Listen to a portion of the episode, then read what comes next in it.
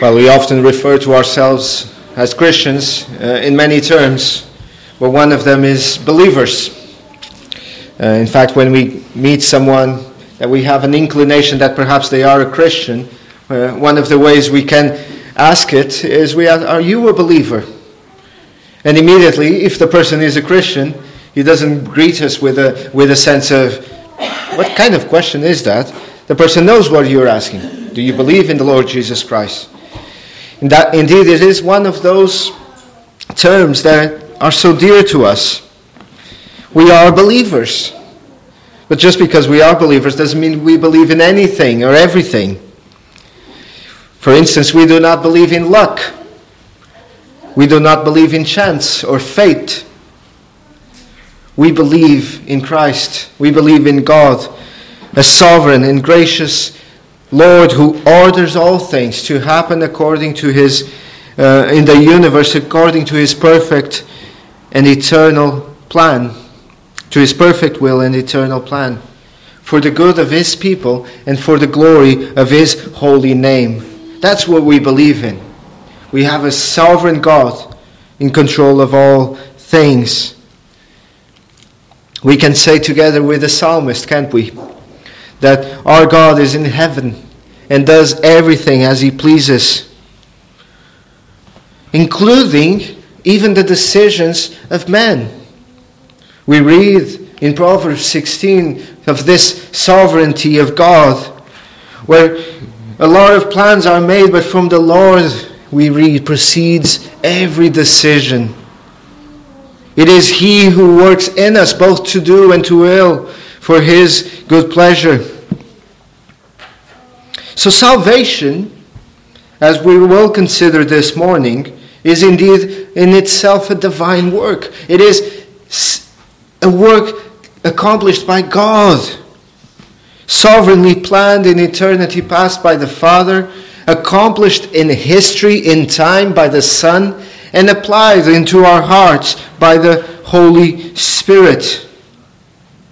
So that Paul is right when he says that all things work together for good for those who love God, for God's elect, for those who are called according to his purpose.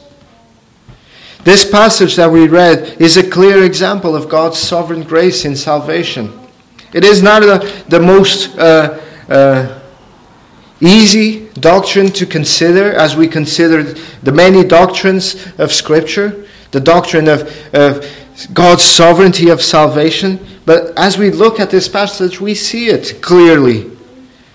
That is God's providence, God's sovereign grace at work in the salvation of souls. But quickly, let me just give you a, a, a recap for those who have not been uh, uh, attending, who don't know where we are in the book of Acts, a little bit of context. We have been considering the work uh, of the Apostle Paul in the second missionary journey, as it is recorded to us by inspiration of the Spirit in the book of Acts. We previously had uh, considered the first missionary journey as Paul and Barnabas went out into Asia Minor, modern day Turkey, and they established churches there. We saw how Paul and Barnabas separated. Barnabas and Mark went to Crete, uh, to Cyprus, um, and Paul left with, with Silas by land, passing through Syria, Cilicia, through Turkey, on their way to, to in this second missionary journey. In the previous message, we did consider something of the Lord's providence in, in bringing this about the Macedonian call that Paul received. Paul was very much intending to go into some places in Asia Minor, in Turkey, but he, we read that he was hindered uh, by the Holy Spirit, that he was forbidden from going there. And then he wanted to go, he first wanted to go west.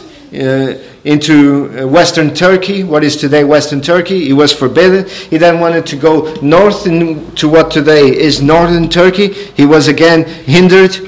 So he ended up in, uh, in the city of Troas, the port city of Troas. And in that city, he received a vision of a Macedonian man, uh, man calling uh, the apostle and, the, and his co workers to come and cross over the, the Aegean Sea and help them. And that's what they did. That's what our passage today uh, uh, starts, where our passage today starts. The, the continuing journey of Paul, Silas, um, Timothy, and now uh, even Luke, crossing the Aegean Sea, getting into Macedonia, and traveling to Philippi. That's our text today. And our text today is a text of firsts. It's the first uh, city, first point we're going to consider. It's the first city in Europe that receives the, the gospel. Secondly, we will consider the first convert. And thirdly, we will consider the, third, the first church in Europe. So, the first city, we read that when they set out sailing, from Troas to Macedonia, that this trip lasted for two days. And again, if you have one of those Bibles that has maps in the back, if you want to keep a finger uh, on them and, and look, it, it is helpful for us to contemplate. We read that this sea journey took them two days and that they had to stop in the middle to spend the night in Samothrace.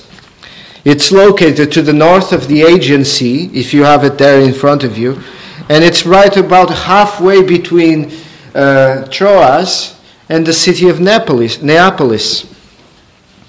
And that's where they eventually uh, moved. That's where they eventually end up, ended up. A port city, a very modern city, a, a city that was about 200 years old at this time. Today, if you would travel to Greece, this city is called Kavala.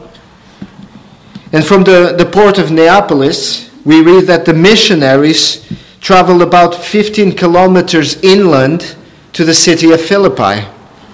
And again, you can see that on your map. They probably took the, the, the Roman road called the Via Egnatia. The Via Egnatia was a, a road that spanned about a thousand kilometers, or more than a thousand kilometers from Byzantium, modern day Istanbul, uh, all the way to Egnatia, a port city that bears its name.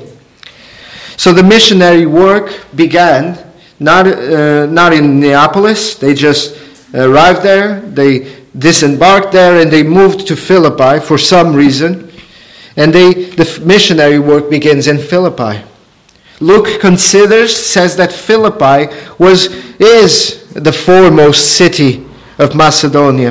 And this is an interesting thing because Macedonia's capital was Thessalonica. Another great city in Macedonia was Amphilop- uh, Amphipolis. Amphipolis. So uh, there is a, some debate among scholars and among commentators about why does Luke call Philippi the foremost city. Some suggest that it, uh, Luke was probably from, from Philippi, and he was kind of showing his colors as a Philippian uh, uh local, as a Philippian citizen, he was kind of saying, Our city is the best city. Maybe, maybe not. I don't, it, that's, that's a lot of uh, conjecture there. Others suggest that Philippi was the foremost, which just means first, was the foremost first city of that part of Macedonia. Uh, that Luke is saying, well, as we, you travel inland, that's the first city you arrive at. It could well be true, but they've just disembarked in, in Neapolis. That would be the first city. Others suggest, and I tend to agree with this, that Philippi was a great city, was the foremost city because of its history, because of its status.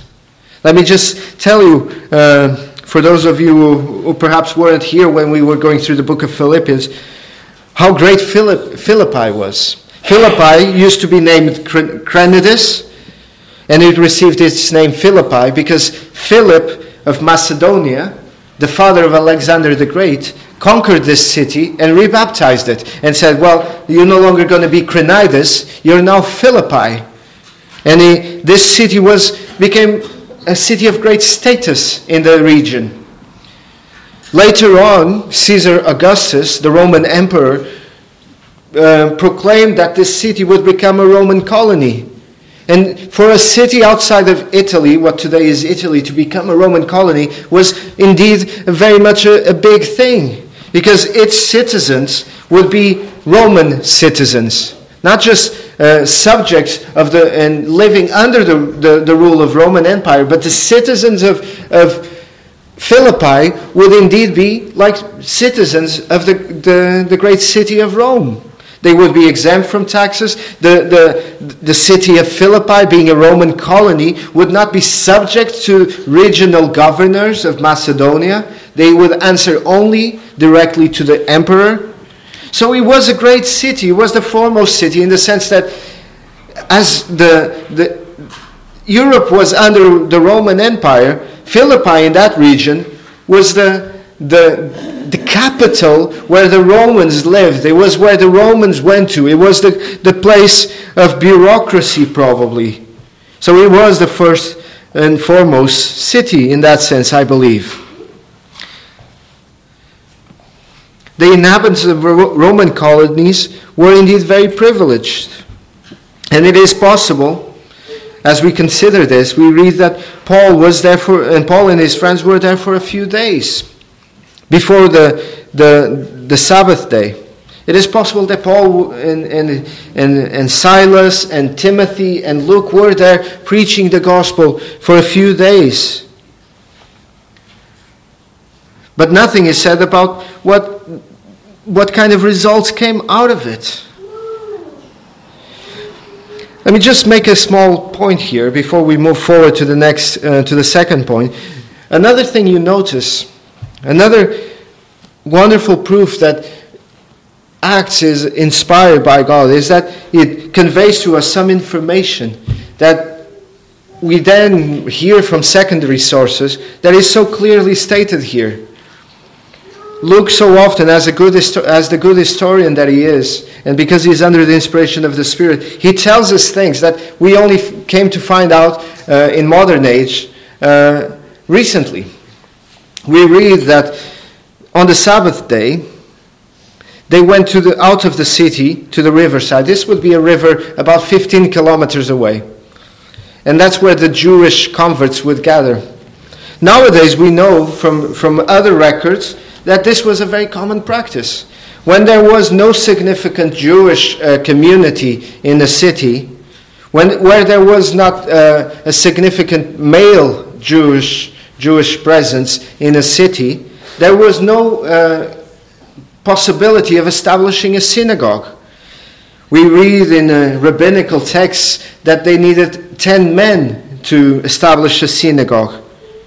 And that in the absence of a synagogue, we read as well that the women were to, on the Sabbath day, to congregate in the nearest body of water, a river, a lake, or something, or, or, or, or something like that and there offer their, prayer, their Sabbath prayers. And here is Luke, first century, telling us all of this. Only the critics do not realize, and they, they want to, to say that this is all conjured up, that it's, it's full of uh, infactualities. It's not true. Here we find Paul and, and Silas and Timothy clearly understanding the, the tradition of the time and being recorded to us by Luke. So, first city, and then we read of the first convert. Lydia, she was a, a woman uh, that was first, uh, she was the first woman to be converted as a result of the gospel proclamation, not in a synagogue, not in the, in the, uh, in the square or in the streets or in the buildings of Philippi. She was converted. In the riverside.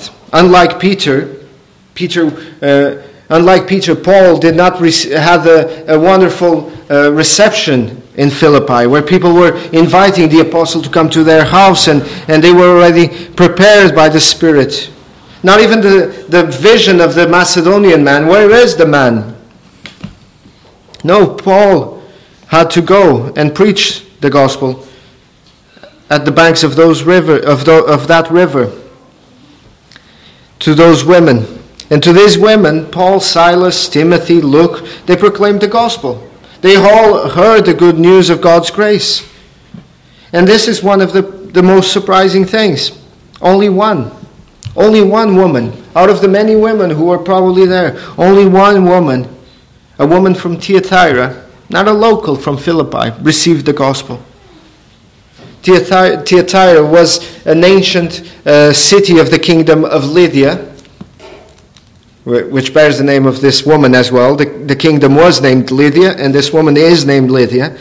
It was in the Roman province of Asia, in Turkey.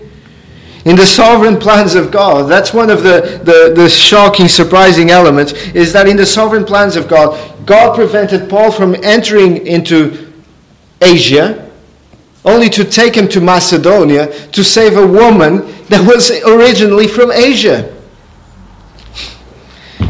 That's, that's God's sovereignty there. In addition to her name and to where she's from, Luke tells us that she was a, a religious uh, convert to Judaism.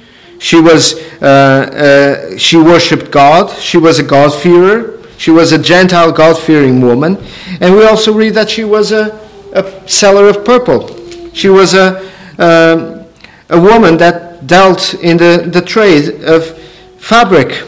And again, one more element that is clearly known now historically is that Thyatira, that region, was very well known for its uh, work in dyeing uh, clo- clothing.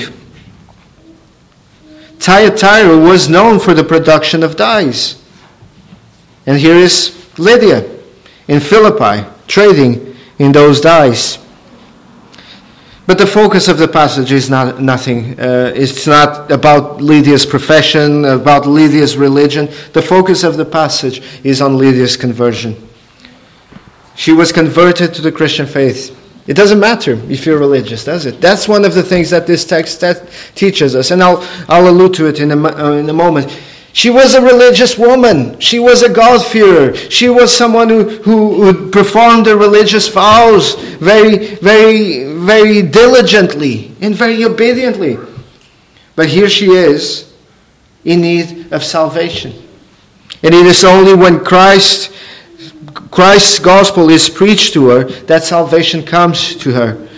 You cannot go to God the Father except through Christ the mediator. And we read in verse 14 that it was the Lord that opened her heart. Opening her heart. What a wonderful figure. It was the Lord that opened her heart. And then verse 15 provides for us further evidences of her conversion. She was baptized, and immediately she displayed the, the, the gift of hospitality she insisted. She, she compelled the, the, the apostle and the disciples and, and his friends and his co-workers to join, to come, come into my house and stay. And Luke uh, puts a, uh, gives us a, his defeating uh, senses. She persuaded us. So she persuaded us. She won the argument. So the question is, why did Lydia respond positively to the gospel? Why is it that Lydia was so uh, responded so positively to the gospel? Was it that she was more intelligent than the other women there? No. Was it that she was more prepared? No. The reason why the text the text tells us the reason why she was converted is because the Lord opened her heart. Paul was speaking to all those women there in the, in the riverside, in the river, uh, by the riverside. And only one believed. Why? Because the Lord worked in her heart. Indeed, proving that the gospel is the power of God for the salvation of everyone who believes. Because it is God's work, it is the power of God. And finally and quickly, the last point before we, we come to some conclusions. Not only we see the first city uh, in Europe to receive the gospel, the first convert to Christianity in Europe, but we see as well the beginnings of the first church in Europe, right there in Philippi. This chapter has been called by some uh, preachers, some commentators, as the household chapter. As chapter 16 of the book of Acts deals a lot about households. It's not only the household of, of, uh, of Lydia. Later on, we see the Philippian jailer and his household uh, believe and are baptized. It is very much the household chapter. And why is that? What is, what, why is this chapter so much focused in the household? Well, I believe that what God is doing here, He is instantly creating a church, a couple of households, a couple of converts, and their households can get converted. Here we find the first church in Philippi. God's building an instant church in Philippi.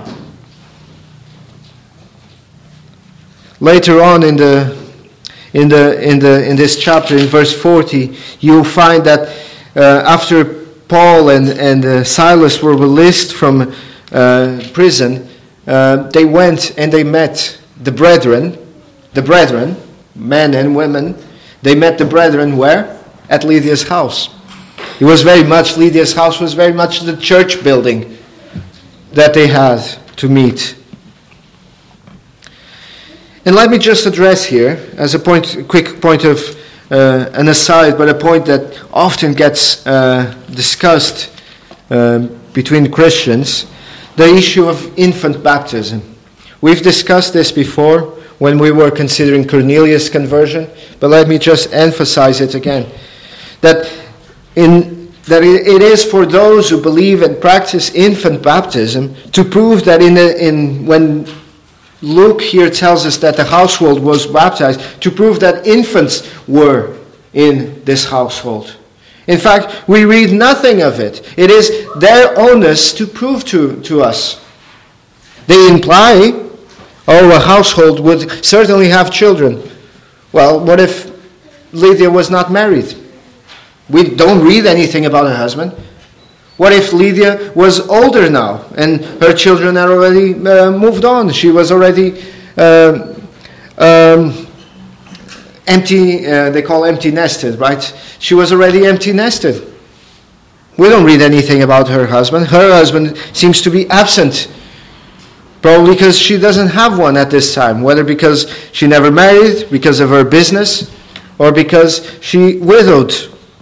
A household, in this case, can and does mean, I believe, just the, the servants that she would have. As a businesswoman, she would have servants, slaves, and all of those, of those uh, house workers. And when she believed, she took the gospel as well to them. They believed and they were baptized.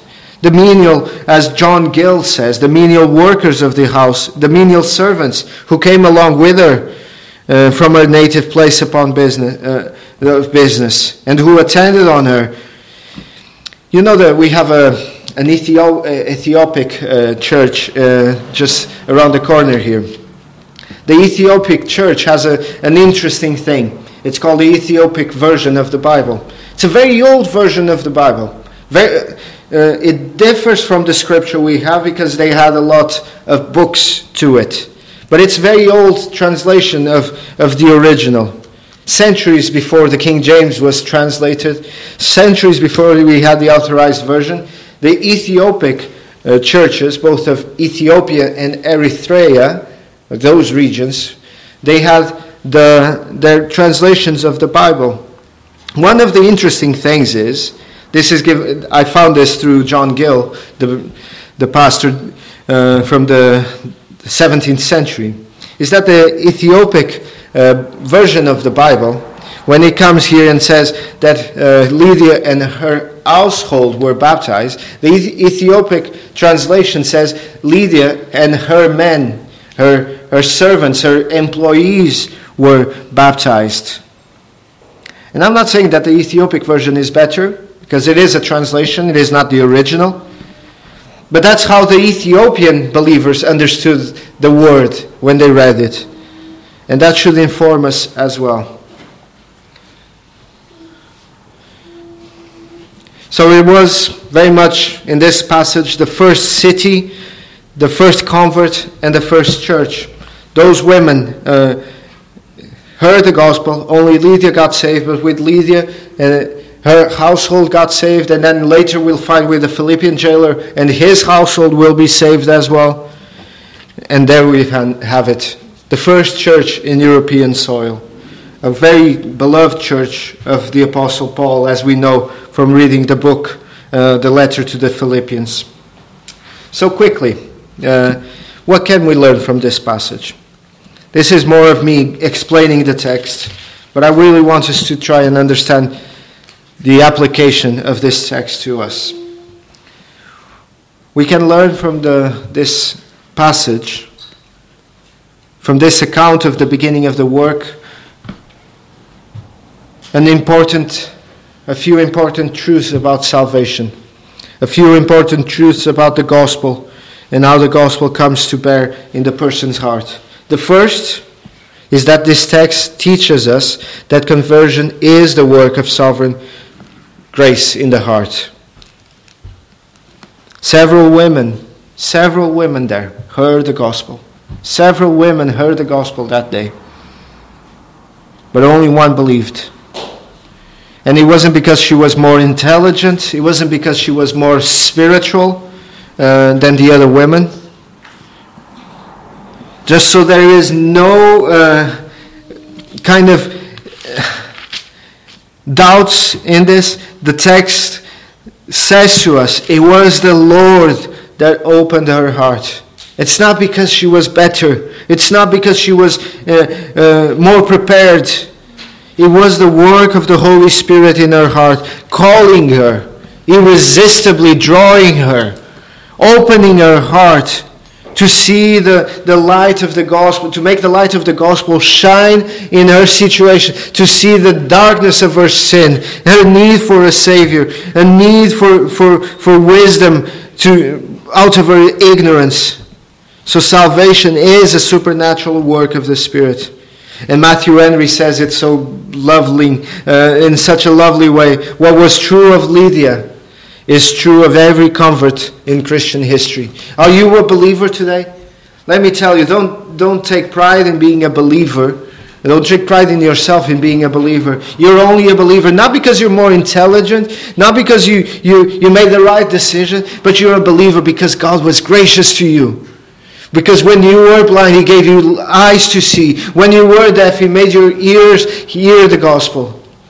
So be thankful. Give praise to God. That what is true of Lydia is true of every convert in Christian history.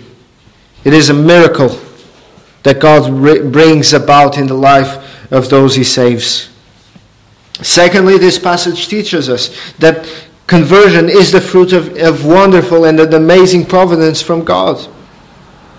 We already spoke about this uh, a little bit uh, a few weeks ago uh, in the previous uh, sermon, but but it's, it bears to be reminded. All of those things that happened as Paul was trying to get into, into, into Asia, into that region of Turkey, all those hindrances, all of those, of those uh, blocks, roadblocks in the way that hindered him from going where he wanted. It was God directing him throughout the, through Turkey, around the north, to Troas. And from Troas, maybe he thought he was going to go south, but God was directing him, no, you're going to Macedonia. Why? Because there's this woman there. There's this woman called Lydia there, and God wanted to save her. Why God wanted to save her? Because He is sovereign. He saves who He wants, He opens the hearts of those He wants. The Lord providentially worked to bring the missionaries to Philippi to save that woman. How many events contributed to Paul, Silas, Timothy, and, and Luke to being there? And, and on the other hand, think from the side of Lydia. Lydia is not passive in all of this. How many things contributed to her being in that place at that time on that day? How many providences, how many hindrances might have happened in Lydia's life, bringing her on that day to that place to hear that apostle preach? She was not even Jewish. She was not a citizen of Philippi. She was from the other side of the sea. She was very far, far away from home. But in God's providence, all of these things were what Charles Spurgeon used to call uh, prevenient graces. The prevenient grace of God was graces that were leading her to the, to the point where she would receive the sovereign uh, the grace of God in salvation. I wonder, When Paul penned those words that are so dear and so familiar to us Christians, those words that all things work together for good of those who love Christ. I wonder if Paul was thinking of this situation. All things working together for the good of Lydia. All things working together for her good. I wonder if Paul had this situation in mind, or maybe some similar situations. How wonderful it is to see this being brought to bear in the life of someone. Think about your own personal testimony, the hindrances, the, the roadblocks that you met on the way that perhaps brought you to a place of deep uh, despair and distrust of anything else. And then you heard a preacher, you heard someone, you read a leaflet, you, you, you, you, you saw a, a church building open, you came in and you heard the gospel. And it was like just everything was working together at that time. And you, you just, your heart was opened to that message. Those are the ways that God works. Be thankful for them. Trust Him always. The same God who controlled all those things up until that moment. That moment you were going down the street, perhaps, not knowing what you're doing with your life. And you come across a Christian handing you a leaflet. You come across a, a church uh, with the doors closed, uh, but you read the verse on the, on the wall and you say, oh, maybe I, it's so close to home, uh, maybe I'll come in next week. Maybe the church is open. Maybe you hear the singing. Or maybe there's someone working in the church cleaning and you really just feel drawn to come in and ask. Uh, and it, those things are the Lord's work. And the same God who is providentially at work doing those things, He is still providentially bringing all things to work together for the good of those who love His Son. So trust Him, believe in Him. He does not fail, He makes no mistakes.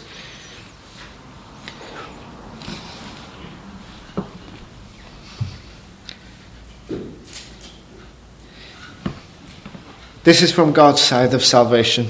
Let me just quickly address uh, something of the application from Lydia's side of, the, of salvation, from the human side. Although we believe, and it is indeed uh, the truth of Scripture that God works alone in salvation, and although conversion is indeed God's work of sovereign grace, we know that this does not eliminate or lessen the responsibility of man. That's usually how, how this ends up. When, when, when the preacher preaches about the sovereignty of God in salvation, people go, oh, fine, we don't need to evangelize then. Oh, fine, I don't need to do anything. God's going to save me if He wants to, and if He doesn't, uh, it's not, I don't have any power in it, so I'm, I'm just going to cross my arms, shrug my shoulders, and, and, and remain passive. That's not how the, the Word of God speaks about it, is it? From both sides. First of all, although God is uh, completely sovereign and brings about salvation uh, from his own will with no input, God uses instruments. Paul had to be obedient. Paul had to go. Paul had to obey the Great, Com- the Great Commission. There is responsibility there. He needed to find out where he could find people to preach for uh, to. On that Sabbath day, he, he woke up and he thought, well, where, where are we going? He probably conversed with his fellow workers. Well, we need to find people. And someone said, well, there's a river about 15 kilometers away. Maybe we should go there. That's where usually the Jewish women will, will meet this morning. And it, for lack of a synagogue, that was uh, Paul's modus operandi. That's where Paul would go first and foremost. For lack of a synagogue, Paul says, okay, fine, let's go. It doesn't diminish our responsibility. Same thing with, with, with Lydia. She still had to uh, externally answer that call. She was called by the gospel. The Spirit worked and opened her heart, but she then had to, uh, had to willingly pay attention to the proclamation of the gospel. We know that she was only paying attention because God was at work in her heart, but there is an element of, of that here. What we learn from Lydia is so important so important in our day, So important in our day where people say, Oh, I'm a Christian. I don't need salvation. I've already been saved. And, and, and they live their lives no different from the world outside. You couldn't really distinguish a Christian, those kind of Christians, from anyone in the world by their day to day lives. But it is important as well because there are there is a certain sense where people want to be religious because kind of like the older brother in the in the in the parable of the prodigal son. They're just religious. That's how they've been raised up to be. I'm a Christian. I'm religious. I go to church. I perform all my religious duties on time. Well, that, that does not save you, does it? You're saved by faith in Christ Jesus and Christ Jesus alone. And that's what this woman Lydia teaches us. She was a worshiper of God. She was a worshiper of God. She was there on the Sabbath performing her religious uh, rituals. She was doing everything she could.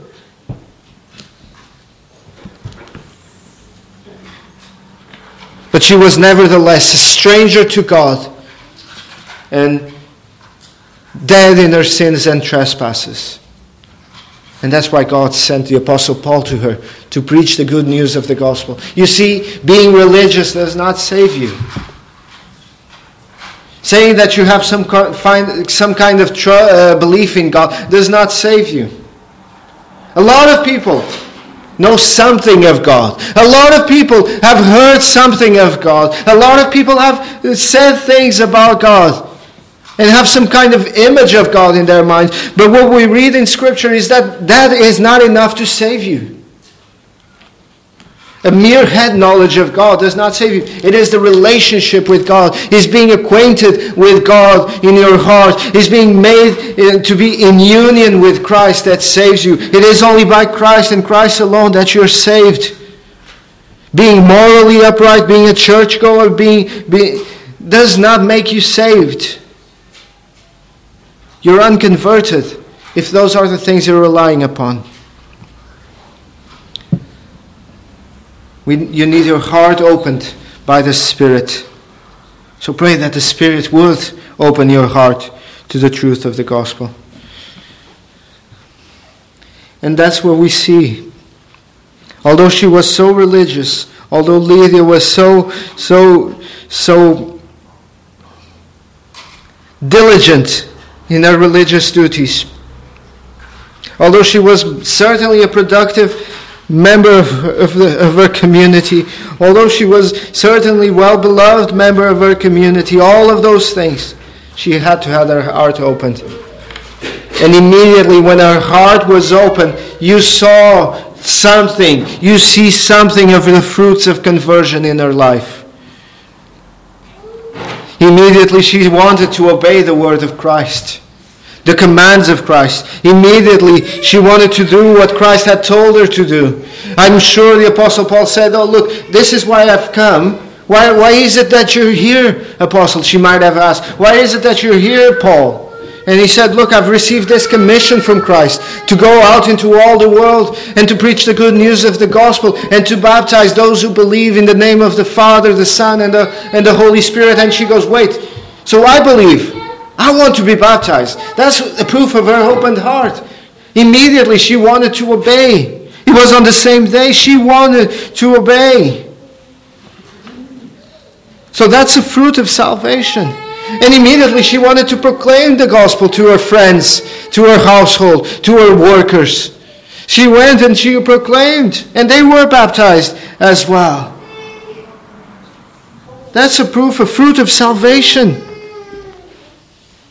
She did not say, Well, you know what, Paul, I believe what you say, but regarding that thing of baptism, that seems like a really big step right now. I need to think about it. I need to, to really uh, uh, hear God tell me that. No. No, she understood that she uh, uh that she had to obey as her heart was opened. She just was propelled to a newfound obedience to God's word and God's commands. Oh, you know what? It's the middle of winter. uh, the, the water is probably cold. Let's just wait for, for a, a warmer day, maybe. This river is a little bit smaller. Indeed, the, the river in Philippi was, it's not very, uh, you couldn't even call it a river. Most people wouldn't even call it a river. The river 15 kilometers away from Philippi is just as, a, a small stream of water. You really have to find a place where you can even emerge, uh, submerge a, a body there. Although there are a few places that they can do so. No. Paul, you just told me the gospel. Paul, you just told me that I'm, my sins are forgiven in Christ. I believe. And you just told me that I needed to be baptized. I want to be baptized as a believer. That is clear. And the other way that her, her conversion is certainly seen in the fruits is the way that she opens up her house. Isn't that a fruit of the Spirit, uh, a, fruit, uh, a fruit of conversion, uh, a gift of the Spirit, hospitality? She immediately went, Well, you must come to my house now. You must spend some time with, with, with me and my household. I want you to, to spend some time. I want to, to give you uh, uh, uh, hospitality. I want to treat you in my, my house. There's plenty of room there. Bring Timothy, bring Silas, bring, bring, bring Luke. I want to receive you. And the, the way that the text here says is apparently there was some uh, uh, reluctance on the part of the, uh, of the, of the apostle and the, his friends that she was begging. She was begging, please come. And they went, well, no, we, we have some more people to, uh, some other places to be. And she goes, no, please come to my house. Come. And finally, Paul and Luke and, they, and, the, uh, and Silas and Timothy, they are persuaded. So she persuaded us, Luke says.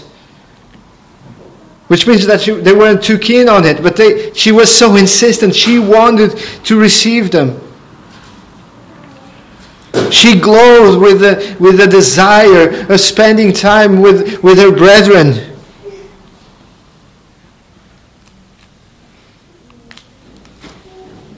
What kind of fruits of salvation do we display? Do we display any? We are told, love one another, brothers and sisters, and do go to one another as you have opportunity to do so. Because in loving one another, we display the love of Christ. In this they will know that you are my disciples, if you love one another. May the Lord grant us the open hearts to heed and to obey His word. May the Lord open your hearts for His name's